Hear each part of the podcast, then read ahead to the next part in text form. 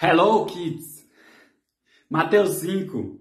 Jesus disse: Pois eu, eu digo que se a justiça de vocês não for muito superior à dos fariseus e mestres da lei, de modo nenhum entrarão no reino dos céus. Nossa justiça tem que ser muito superior dos caras. Justiça dos fariseus: crucifica Jesus. Justiça dos fariseus: se você não obedece à lei do jeito que, deles, segundo as convicções deles, você é um pecador que merece ir para o inferno. Justiça dos fariseus é aquela que condena aquele que é puro, aquele que é santo, Jesus. E o que Jesus está falando no Evangelho é que ele vai olhar para a gente com misericórdia, obviamente, mas também vai olhar como a gente olha com misericórdia para o outro. Ele vai falar que às vezes a gente tem certa, certas reações, certas atitudes com os outros, a gente maltrata, a gente machuca, a gente fere e tudo bem. Qual que é a justiça que a gente vê em fazer esse tipo de coisa ou avaliar esse tipo de coisa no outro? A nossa justiça tem que ser muito superior à dos fariseus, porque a dos fariseus crucificou Jesus. Lá no Pai Nosso, Jesus vai falar que a gente ensina a gente a falar para Deus que Ele nos perdoe na mesma medida com que a gente perdoa. Então não há outra alternativa. A gente precisa ser misericordioso como o Pai é misericordioso para ter a misericórdia de Deus assim como ela é. Ser misericordioso. Se livrar de rótulos ou convicções religiosas que fazem com que a gente se coloque num pedestal, se coloque num lugar de juiz. O que é, então, a justiça de Deus? A justiça de Deus que a gente deve imitar e que deve ser o centro também da nossa vida, é a justiça que fala que o salário do pecado é a morte. A justiça que nos coloca no banco dos réus, com toda a nossa ficha suja diante de um juiz. O juiz lê a ficha, dá a sentença. Você está condenado, porque o salário da morte, o salário do pecado, é a morte. Por conta disso, você está condenado à morte. Deve dar um frio na barriga quando você escuta a sentença que fala. Você vai ser morto por causa do crime, do pecado que você cometeu. E no ápice ali da ansiedade, da tristeza, da, do desespero, aquele mesmo juiz que te entregou a sentença de morte desce do lugar de juiz, pega a tua sentença rasga e fala: Vou morrer no teu lugar. E paga o preço da tua condenação. Justiça de Deus. Ele é justo porque ele. Ele, como que fala?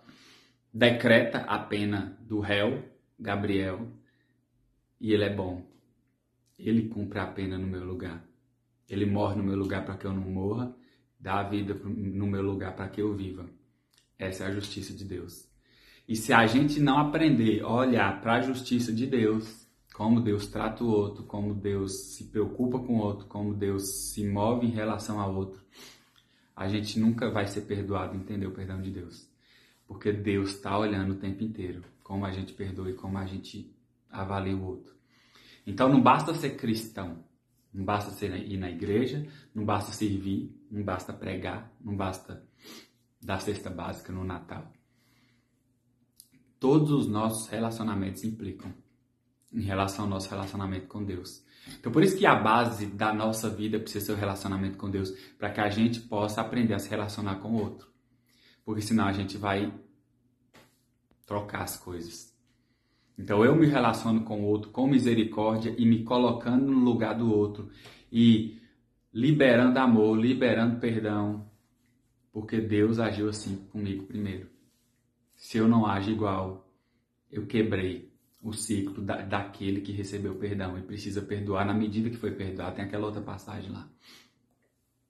Então, a gente precisa aprender a se colocar no lugar do outro. A gente precisa parar para entender o que a gente gera na vida do outro, o que eu faço e vai gerar na vida do outro, para que a gente possa, através disso, melhorar nossa comunhão com Deus. E aí eu li essa, uma frase esse tempo que falava de casamento, que era uma forma de gerar uma comunhão entre duas pessoas e através dessa comunhão a gente aprendia a ter comunhão com Deus. E isso vai para todas as esferas. O meu, o meu, a minha forma de me relacionar com o meu amigo, com a pessoa que me procura e conversa no direct, vai dizer também sobre como eu me relaciono com Deus. Então Deus vê esse tipo de coisa. É como se ele sempre estivesse dando um empurrãozinho e falasse assim: vai lá, faz isso. E talvez a gente simplesmente rejeita, simplesmente quer agir por conta nossa. Então, talvez a mensagem que eu queria entregar agora é de nos colocar no lugar do outro, de acordo com a justiça de Deus. Porque senão, Deus vai olhar para a gente da mesma forma com que a gente trata o outro. Não adianta a gente passar pela vida de alguém e deixar um estrago e, ah, tá tudo bem. E não adianta a gente é, reter um perdão, não adianta a gente falar que não perdoa, só para ter o gosto de falar que não perdoa. Quando a gente fala, ai, pelo prazer de simplesmente falar que não perdoa, é como se a gente tivesse falado assim: eu prefiro te negar o perdão do que ir para o céu, do que estar com Deus, do que estar em comunhão com Deus. Perdoar. Porque essa é a justiça de Deus.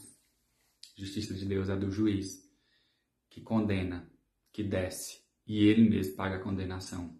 Então a gente precisa olhar para como Deus se relaciona conosco, para que a gente possa aprender a se relacionar com o outro, se colocar no lugar do outro.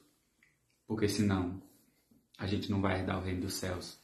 Então não adianta a gente pensar que toda vida que passar pela nossa vida é passageira.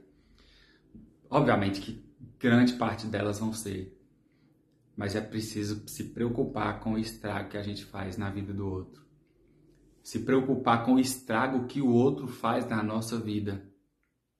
Olhar para Jesus e pedir que Ele coloque em meu coração o senso de justiça que eu preciso ter. É isso. Fala aí. Qual área da tua vida que você precisa? Qual situação, qual situação da tua vida que você precisa que o senso de justiça de Deus venha sobre o teu coração? Para que você possa perdoar, para que você possa arrumar uma situação, para que você possa se livrar do peso de algo que você está fazendo errado. Basear na sua justiça e não na de Deus. Falou, até a próxima.